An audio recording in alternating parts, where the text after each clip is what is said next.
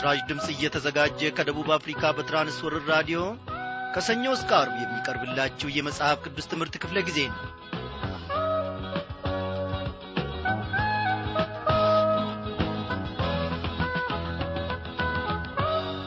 ሰላም ጤና ይስጥልኝ። በጌታ የተወደዳችሁ ክብራን አድማጮቼ እንደምናመሻችሁ።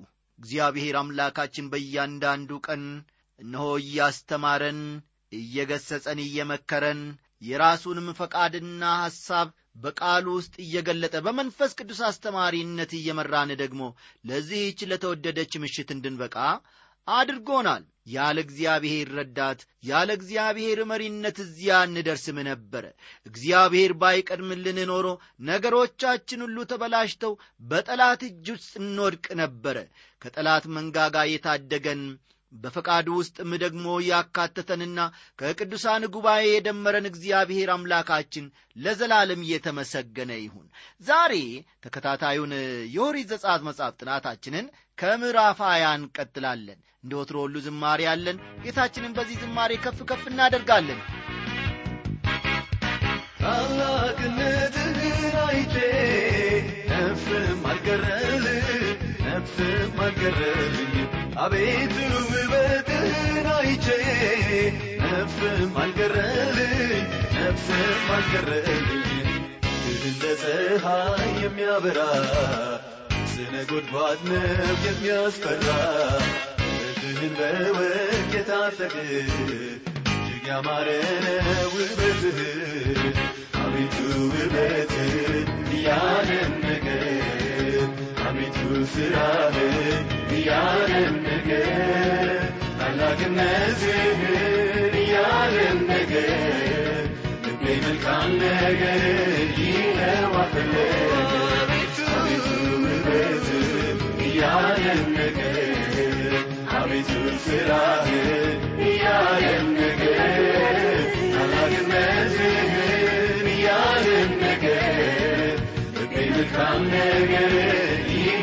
ይኸው አፈለገ እንደ ፈጣን ጸሐፊ አንደበቴን ከፍታለህ እጄ ያስችለኛል አምላኬ ክብርህን እያየሁ አመሰግንሃለሁ አመሰግንሃለሁ አመሰግንሃለሁ አመሰግንሃለሁ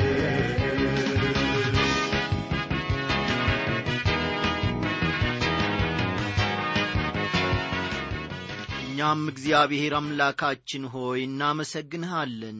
እግዚአብሔር አባቴና አምላኬ ሆይ ያንተን ዘላለማዊና ቅዱስ ስምህን የሚጠሩ ከናፍርቶችን ስለ ሰጠን ከዓለምም ስለ ለይኸን እግዚአብሔር አባታችንና አምላካችን ሆይ የልጅህን የጌታን የኢየሱስ ክርስቶስ የመስቀል ፍቅር ፊት ለፊት እያየን እንድንራመድ ደግሞ ጸጋን ስላበዛህልን ኀይላችንም ምርኩዛችንም ጉልበታችንም ስለ ሆንከን እናመሰግንሃለን።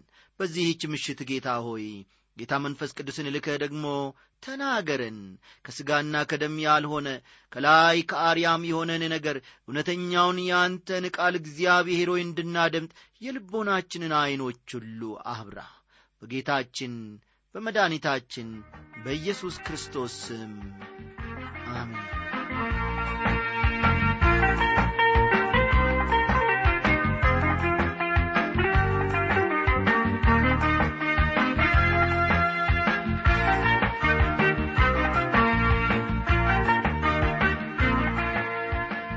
ክቡራን አድማጮቼ ባለፈው ምሽት ክፍለ ጊዜ ጥናታችን ከኦሪት ዘጻት ምዕራፍ 19 እስራኤል ወደ ሲና ተራራ መምጣታቸውን ሙሴም በዚያ ስፍራ መልእክት እንደ ሰጣቸው ሕዝቡ ደግሞ መልስ እንደ ሰጡ እስራኤላውያን ሁሉ እየተመለከቱ ከሦስት ቀን በኋላ እግዚአብሔር በሲና ተራራ ላይ ስለ መውረዱ የሚያወሳውን ክፍል አንድ በአንድ ስንመለከት ነበረ እግዚአብሔር አምላካችን በዚያ ውስጥ ድንቅን ነገር አስተምሮናል። እኔና እናንተ መዳን የምንችለው በሕግ ሳይሆን በጸጋ እንደሆነም ደግሞ አንድ በአንድ ከቃሉ አኳያ ሕግንና ጸጋን እያነጻጸርን ስንመለከት ነበረ።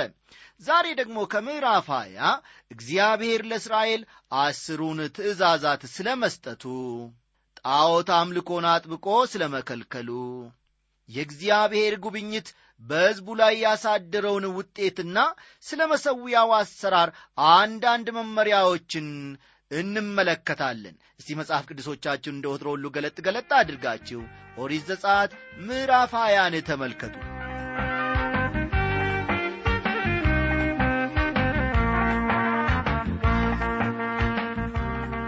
በዘጸአት ምዕራፍ 20 የምንመለከተው የሕጉን መሰጠት ነው። በመጀመሪያ ደረጃ የተሰጡት አስሩ ትእዛዞች ቢሆኑም የእግዚአብሔር ሕግ አንድ ክፍል ብቻ ነው። ስለ መሠዊያውም አንዳንድ መመሪያዎች ተሰጥተዋል። ሕጉና መሠዊያው አይገነጣጠሉም። ሕጉ ሰው ኀጢአተኛ መሆኑንና አዳኝ እንደሚያስፈልገው ያሳያል። ይህንም ባለፈው ምሽት ክፍለ ጊዜ ጥናታችን ስለ ሕግ ሰፋ አድርገን ተመልክተናል። ልብ በሉ ሕጉ ሰው ኀጢአተኛ መሆኑንና አዳኝ እንደሚያስፈልገው ያሳያል። መሥዋዕቱ የሚቀርብበት መሠዊያም ያስፈልጋል። ለኀጢአት ማስተሰሪያ የሚሆን ደም መፍሰስ አለበት። በንጽሕና ቤታችን ግድግዳ ላይ የተሰቀለ መስታወት ይኖራል ብዬ አስባለሁ። መስታወት የእግዚአብሔር ሕግ ምሳሌ ነው። በየቤታችንም በየሆቴል ቤቱም እንደምናገኘውና እንደምናየው ከመስታወቱ በታች ደግሞ የእጅ መታጠቢያ ገንዳ አለ። መቼም ማንኛችንም እንደምናውቀው መስታወት ከፊታችን ላይ መወገድ ያለበትን ጉድፍ፣ ቆሻሻ ነገር ከልብሳችንም ላይ ያለውን ጉድፍ ሁሉ ግልጽ አድርጎ ያሳየናል እንጂ በራሱ በመስታወቱ ለመታጠብ እንደማንሞክር ግልጽ ነው። የእግዚአብሔር ሕግ ልክ በዚያው መልኩ ኀጢአተኛነታችንን ያሳየናል። ከመስታወቱ በታች የእጅ መታጠቢያ ገንዳ አለ ማለታችንን አንዘንጋ። እስቲ አሁን ደግሞ ስለ ትእዛዞቹ መሰጠት የሚያወሳውን ክፍል እንመልከት። ለእስራኤል የተሰጠው የመጀመሪያው ሕግ በይዞታቸው ሞራላዊ የሆኑት አስሩ ትእዛዞች ናቸው። ልብ በሉ። ለእስራኤል የተሰጠው የመጀመሪያው ሕግ በይዘታቸው ሞራላዊ የሆኑት አስሩ ትእዛዛት ናቸው። ቁጥር አንድና ሁለትን ተመልከቱ። እግዚአብሔርም ይህን ቃል ሁሉ እንዲህ ብሎ ተናገረ።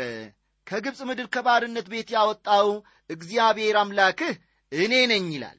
በሌላ አነጋገር እግዚአብሔር ከግብፅ ባርነት ምድር ነፃ አወጣኋችሁ፣ በዚያው መሠረት ደግሞ ሕጌን ልሰጣችሁ ነው ማለቱ ነበረ። እስራኤል ሕግ ፈለጉ፣ እግዚአብሔርም የመጀመሪያውን ሕግ ሰጣቸው። ስለ አስሩ ትእዛዛት ስንመለከት መነሳት ያለባቸው አንዳንድ ጉዳዮች አሉ። የመጀመሪያው አዲሱ ሞራላዊነት የተሰኘው አስተሳሰብ ነው። በአዲስና አሳሳች መልኩ ይቅረብ እንጂ ይህ አስተሳሰብ በፍጹም አዲስ አይደለም። ይህ አዲሱ ሞራላዊነት የተሰኘው አስተሳሰብ ሰው በእግዚአብሔር ካመጸበት ጊዜ ጀምሮ ነበረ። ከጥፋት ውሃ በፊትም ነበረ። ከዚያ ወዲህም አለ። በጣም ዕውቀት የዘለቀንና ምንም ኃጢአት እንደሌለብን ማሰብን እንወዳለን። በአስሩ ትእዛዞች መስፈርት ራሳችንን ስንመዝነው ግን ነገሩ እንደዚያ ሆኖ አናገኘውም። ብዙ ጊዜ ስለ እግዚአብሔር ጸጋ አብዝታችሁ ትሰብካላችሁ። ለእግዚአብሔር ሕግ ግን ተገቢው አክብሮትም ሆነ አድናቆት የላችሁም የሚል ነቀፋ አብዛኛውን ጊዜ ይሰነዘርብናል። የእግዚአብሔርን ሕግ ወገኖቼ እንደምንንቅና ችላ እንደምንል የዳነው በጸጋው ነው በሚል ሽፋን የእግዚአብሔርን ሕግ በፍጹም እንደማናከብርም አንዳንድ ሰዎች ያወሩብናል፣ ያስወሩብናልም። ይህ ግን በፍጹም እውነታ አይደለም። በተቃራኒው ማንኛውም ስለ እግዚአብሔር ጸጋ የሚሰብክና በእምነት ስለሚገኘውም ደህንነት ትክክለኛ ግንዛቤ ያለው ሰባኪ የሕጉን ክቡር ባሕሪም ይረዳል። በሮሜ መልእክቱ ምዕራፍ ስድስት ከቁጥር አንድ እስከ ሁለት በሮሜ መልእክቱ ምዕራፍ ስድስት ከቁጥር አንድ እስከ ሁለት ሐዋርያው ጳውሎስ እንግዲህ ምን እንላለን? ጸጋ እንዲበዛ በኀጢአት ጸንተን እንኑርን? አይደለም ይላል። ለኀጢአት የሞትን እኛ ወደፊት እንዴት አድርገን በርሱ እንኖራለን ሲል ሐዋርያው ተናግሯል። ወዳጆቼ ሆይ የእግዚአብሔርን ሕግና ትእዛዝ እያፈረሳችሁ የምትኖሩ ከሆነ መጀመሪያውኑ በጸጋው አልዳናችሁም ማለት ነው። በእውነት ድናችሁ ከሆነ እግዚአብሔርን ደስ የማሰኘትና በአስሩ ትእዛዛት የተገለጠውን ፈቃዱን የመፈጸም ፍላጎት ይኖራችኋል።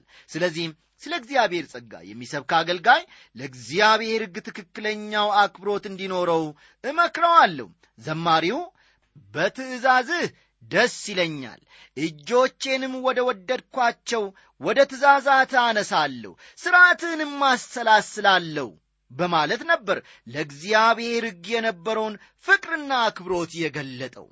ውድ ወገኖቼ ለመሆኑ የእግዚአብሔር ሕግ ምንድን ነው? በአንጻራዊ መልኩ የእግዚአብሔር ሕግ ሰው ሊኖርበት ሊያደርገውና ሊፈጽመው የሚገባ የእግዚአብሔር ፈቃድ ነው። ይህን ልብ በሉ። የእግዚአብሔር ሕግ ሰው ሊኖርበት ሊያደርገውና ሊፈጽመው የሚገባው የእግዚአብሔር ፈቃድ ነው። በሕጉ ውስጥ ጸጋንም ሆነ ምሕረትን በፍጹም አንመለከትም። ሕጉ የእግዚአብሔር ቅድስና ነጸብራቅ ነው። ልብ በሉ።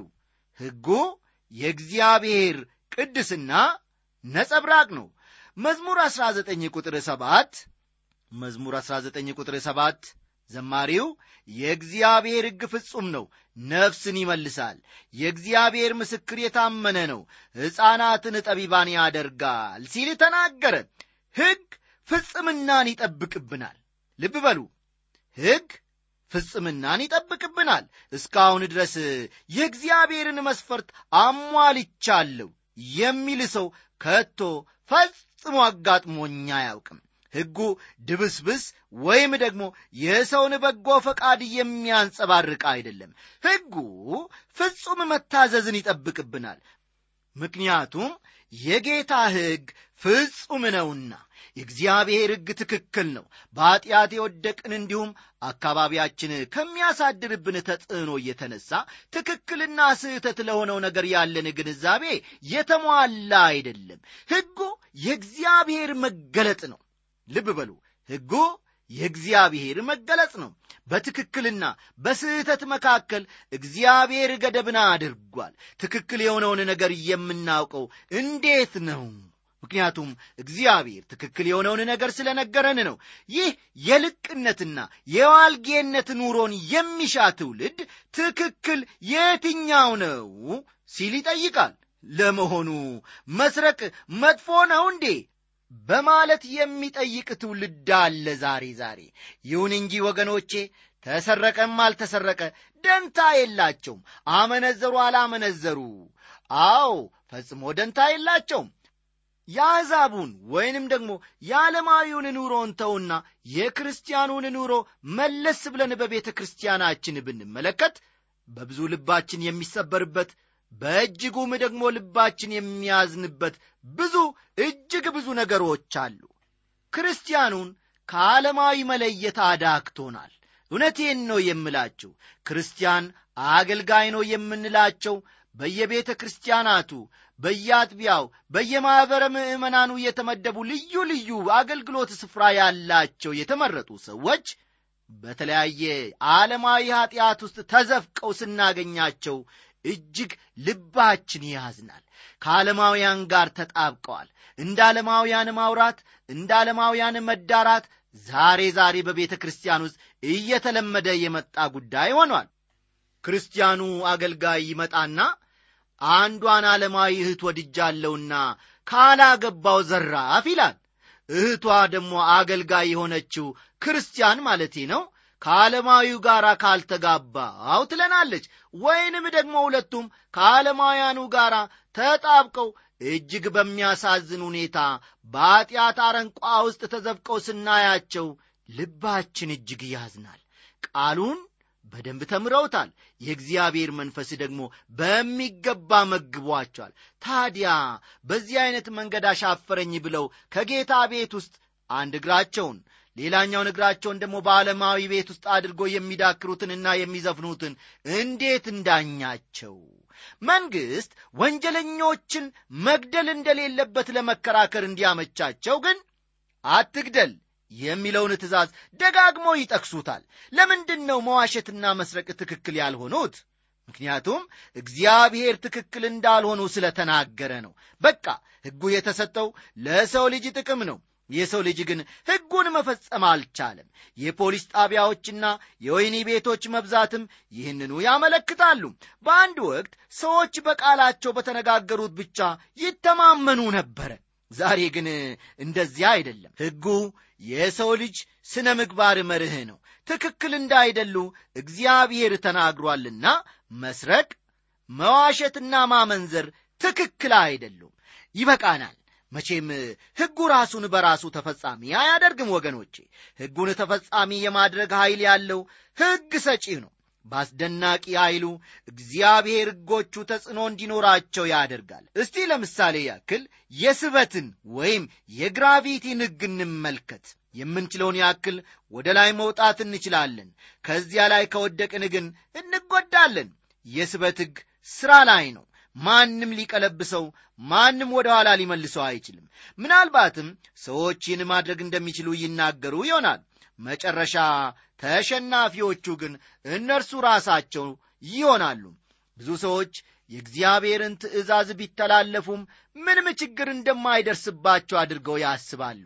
ቀደም ብዬ እንደተናገርኩት ተፈጻሚነት ከሌለው በቀር ሕጉ በፍጹም ሕግ ሊሆን አይችልም። ለዚህም ነው እግዚአብሔር በነቢዩ በሕዝቅኤል መጽሐፍ ምዕራፍ 18 ቁጥር 4 በሕዝቅኤል ምዕራፍ 18 ቁጥር 4 ኀጢአት የምትሠራ ነፍስ እርሷ ምን ትሆናለች አለ ትሞታለች አለ። ሕጉ ተፈጻሚ የሚሆነው ሕግ ተላላፊው ቅጣቱን ሲቀበል ነው። ሌላው መስተካከል ያለበት አመለካከት ደግሞ ጸጋና ሕግን በአንድነት ለማጣመር የሚደረገው ሙከራ ነው። ጸጋና ሕግን በአንድነት ማስቀመጡ ሕጉን ትርጉም ያሳጠዋል። እንደሚታወቀው በሕጉ ውስጥ ፍቅር የለም። ልብ በሉ፣ በሕጉ ውስጥ ፍቅር የለም። በሕጉ ውስጥ ጸጋ የለም። ጸጋን ከሕግ ጋር ለማጣመር መሞከሩ ደግሞ ጸጋ መልካምነቱንና ክብሩን እንዲያጣ ያደርገዋል። ጸጋና ሕግ ከተደባለቁ ኀጢአተኛው ለችግሩ ተገቢ መፍትሔ አያገኝም። ሕግ ሰው ምን መሆን እንዳለበት ነው የሚናገረው። ጸጋ ደግሞ ስለ እግዚአብሔር ምንነት ይናገራል። ሕግ ወገኖቼ የእግዚአብሔርን ባሕሪ ይገልጣል። በእግዚአብሔርና በሰው መካከልም ያለውን ገደብ ያሳያል። ጳውሎስ ለገላትያ ሰዎች እናንተ ከሕግ በታች ልትኖሩ የምትወዱ ሕጉን አትሰሙምን የሚል ጥያቄ አቅርቦላቸው ነበረ። ገላትያ አራት ቁጥር 21ን በኋላ ተመልከቱ። የሰው ልጅ በእግዚአብሔር ሕግ ተመዝኖ ቀሎ ተገኝቷል። እኛ ራሳችን በሌሎች መመዘን አንችልም። አንድ ትልቅ ተራራ ላይ ሆኖ ሌላው ሰው ምን ያክል ትንሽ እንደሆነ ማየት ይቻላል። ጨረቃ ላይ ሆኖ ለሚያያቸው ግን ሁለቱም ሚንት ናቸው። ለእግዚአብሔር ሕግ መስፈርት ብቁ አይደለንም እኔና እናንተ። ከዚህም በተጨማሪ ደግሞ ሕግ የሰውን ማንነትና በእግዚአብሔርና በእርሱ መካከል ያለውን ገደብ መሻገር እንደማይሆንለት ያሳያል። ሮሜ ምዕራፍ 3 ቁጥር 19 እንዲህ ይላል፣ አፍም ሁሉ ይዘጋ ዘንድ ዓለምም ሁሉ ከእግዚአብሔር ፍርድ በታች ይሆን ዘንድ ሕግ የሚናገረው ሁሉ ከሕግ በታች ላሉት እንዲናገር እናውቃለን ይላል። ሮሜ ምዕራፍ 8 ቁጥር 3 ደግሞ እንዲህ ይላል ከሥጋ የተነሣ ስለ ደከመ ለሕግ ያልተቻለውን እግዚአብሔር የገዛ ልጁን በኀጢአተኛ ሥጋ ምሳሌ በኀጢአት ምክንያት ልኮ አድርጓልና ይላል። እንግዲህ ችግሩ ያለው እኛ ጋ ነው ማለት ነው ወዳጆቼ። አስቀድመን እንደ ተናገርነው ወይም እንደ ተመለከትነው ሕግ የሰውን ኀጢአት የሚያሳይ መስታወት ነው። ልብ በሉ፣ ጠቅለል ስናደርገው ሕግ የሰውን ወይም የእያንዳንዳችንን ኀጢአት የሚያሳየን መስታወት ነው። ብዙ ሰዎች ፊታቸውን በመስታወት በመመልከት ብቻ ይረካሉ። ወዳጆቼ ረጋ ብለን በእግዚአብሔር ሕግ መስታወት ራሳችንን እስቲ በዚህች ምሽት እንመልከት። መስታወቱ የሚያሳየንንም ደግሞ እንቀበል። ሕግ ኀጢአትን ያመለክታል እንጂ ማንንም ኀጢአተኛ አያደርግም። ልብ በሉ ሕግ ኀጢአትን ያመለክታል እንጂ ማንንም ኀጢአተኛ አያደርግም። አስቀድመን እንደ ተመለከትነውም ሕግ የተሰጠው ሰዎችን ወደ ክርስቶስ ለማምጣት ነው።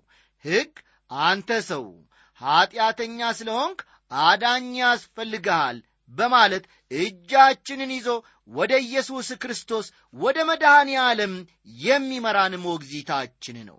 በቃ እስቲ አሁን ደግሞ አስሩን ትእዛዞች እንመልከት አስሩ ትእዛዞች በሁለት ዋና ዋና ክፍሎች ተከፍለዋል የመጀመሪያው ሰው ከእግዚአብሔር ጋር ስላለው ግንኙነት ሲሆን ልብ በሉ የመጀመሪያው ሰው ከእግዚአብሔር ጋር ስላለው ግንኙነት ሲሆን ሁለተኛው ደግሞ ሰው ከሰው ጋር ስላለው ግንኙነት ያሳየናል። ከእኔ በቀር ሌሎች አማልክት አይሁኑል ይለናል ዘጻት ምዕራፍ 20 ቁጥር 3 ከእርሱ ሌላ አምላክን ማምለክ በእግዚአብሔር ዘንድ የተወገዘ ነው። እግዚአብሔር የለም የሚሉ ሰዎች ስላልነበሩ እነርሱን በተመለከተ የተሰጠ ትእዛዝ የለም። እንዲህ ያሉ ሰዎች ብቅ ብቅ ማለት የጀመሩት በንጉሥ ዳዊት ዘመን ሲሆን ሰነፎች ሞኞች በማለት ይጠራቸዋል። ሰነፍ በልቡ እግዚአብሔር የለም ይላል።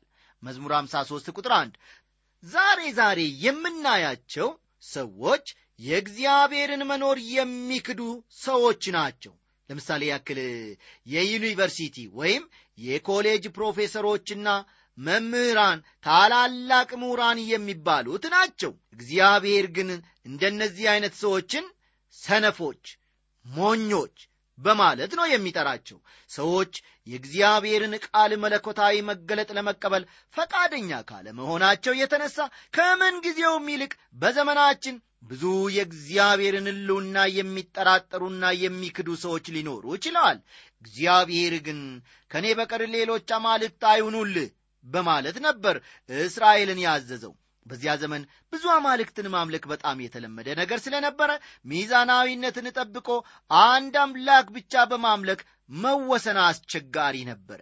እግዚአብሔር ይህን ትእዛዝ የሰጣቸውም በዚህ ምክንያት ነበረ። ዛሬ ደግሞ ሰዎች ማንንም እንደማያመልኩ ይናገራሉ። ያም ሆነ ይህ ግን ከዚህ ጥቅስ ልንረዳው የሚገባን ብዙ አማልክት ማምለክ ወይም ፖሊቲዝም በእግዚአብሔር ዘንድ የተወገዘ መሆኑን ነው ልብ በሉ።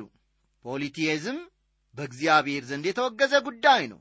ሐዋርያ ጳውሎስም በሮሜ መልእክቱ በምዕራፍ 1 ከቁጥር 21 እስከ 25 ይህንኑ ሲያብራራው እግዚአብሔርን እያወቁ እንደ እግዚአብሔርነቱ መጠን ስላላከበሩትና ስላላመሰገኑት የሚያመካኙት አጡ። ነገር ግን በሐሳባቸው ከንቱ ሆኑ። የማያስተውለውም ልባቸው ጨለመ። ጥበበኞች ነን ሲሉ ደንቆሮ ሆኑ። የማይጠፋውንም የእግዚአብሔርን ክብር በሚጠፋ ሰውና በወፎች አራት እግር ባላቸውም በሚንቀሳቀሱትም መልክ መስለው ለወጡ ስለዚህ እርስ በርሳቸው ሥጋቸውን ሊያዋርዱ እግዚአብሔር በልባቸው ፍትወት ወደ ርኩሰት አሳልፎ ሰጣቸው። ይህም የእግዚአብሔርን እውነት በውሸት ስለለወጡ በፈጣሪም ፈንታ የተፈጠረውን ስላመለኩና ስላገለገሉ ነው። እርሱ ለዘላለም የተባረከ ነው ይላል። ዘጻት ምዕራፍ 20 ከቁጥር 4 እስከ 5 ያለውን ተመልከቱ በላይ በሰማይ ካለው በታችም በምድር ካለው ከምድርም በታች ካለው ነገር የማናቸውንም ምሳሌ የተቀረጸውንም ምስል ለአንተ አታድርግ። አትስገድላቸው አታምልካቸውም።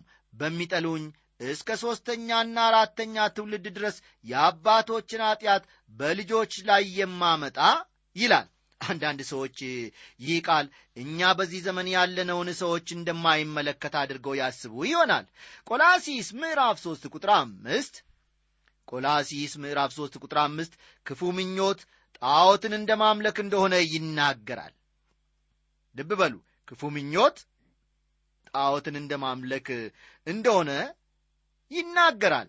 እኛነታችንን አሳልፈን የምንሰጥለት ነገር ሁሉ ጣዖታችን ሆኗል። ልብ በሉ እኛነታችንን አሳልፈን የምንሰጥለት ነገር ሁሉ የእኛ ጣዖት ሆኗል። እርግጥ ነው ዛሬ ሰዎች ከረጅም ዓመት በፊት ግሪኮችና ሮማውያን የወይን ጠጅ አምላክ በማለት የሚያመልኩትን ባከስ የተባለውን አምላክ አያመልኩም። ይሁን እንጂ አልኮልን እያመለኩ ነው። በዚህ በአገራችን ምናልባት በሚሊዮን የሚቆጠሩ ጠጪዎች ሊኖሩ ይችላሉ። መጠጥን በተመለከተ ብዙ ማስታወቂያ በሬዲዮም ሆነ በቴሌቪዥን ወይም ደግሞ በተለያዩ መጽሔቶችና ጋዜጦች ሲተላለፉ ሲነገሩ ሲጻፉ እንመለከታለን። አዎ አውቀውትም ሆነ ሳያውቁት ብዙ ሰዎች የጥንት ሮማውያንና ግሪኮች የወይን ጠጅ አምላክ ባከስን እያመለኩ ነው። አንዳንዶች ደግሞ የወሲብ አምላክ በመባል የምትታወቀውን አፍሮዳይትን እያመለኩ ነው።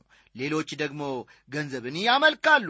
ጊዜያችንን ልባችንንና ነፍሳችንን የምንሰጠው ነገር ሁሉ ጣዖት ሆኖብናል ማለት ነው ወገኖቼ። እግዚአብሔር ደግሞ ከእርሱ በቀር ማንንም እንድናመልክ አይፈልግም። የእግዚአብሔር የአምላክህን ስም በከንቱ አትጥራ።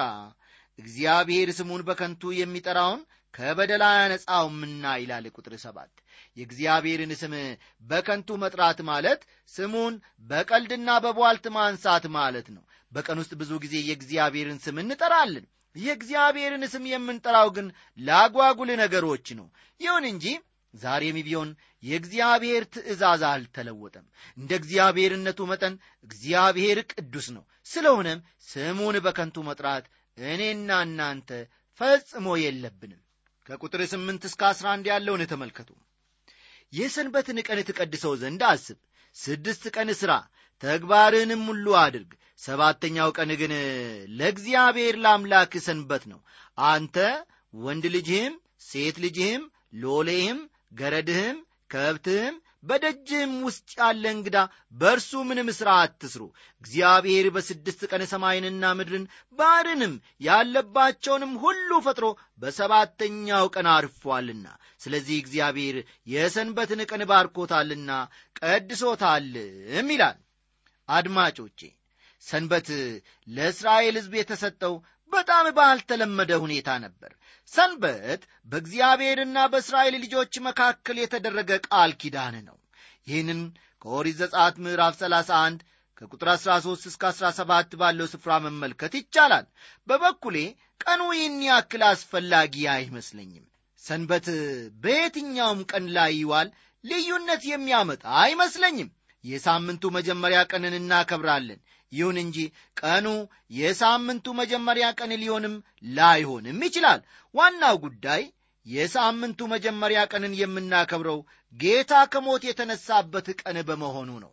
ይህንንና መሰል ጉዳዮችን በዚሁ በዘጻት መጽሐፍ ውስጥ ወደፊት እንነጋገርባቸዋለን። እንግዲህ የዚህን ተከታይ ክፍል ደግሞ እግዚአብሔር ወዶና ፈቅዶ ለዚያ ቢያደርሰን በሚቀጥለው ዝግጅታችን ይዘን እንቀርባለን። እስከዚያው ጊዜ ድረስ በጸሎታችሁ ሁሉ አስቡን። ደብዳቤዎቻችሁ እጅጉን ይናፍቁናልና ያበረታቱናልም። ጻፉልን። ደናደሩ እያልን ስንሰናበታችሁ በጌታ ፍቅር ነው። እኔም ወንድሜም አለማየው ሰላም። በላይ በላይ በሰማይ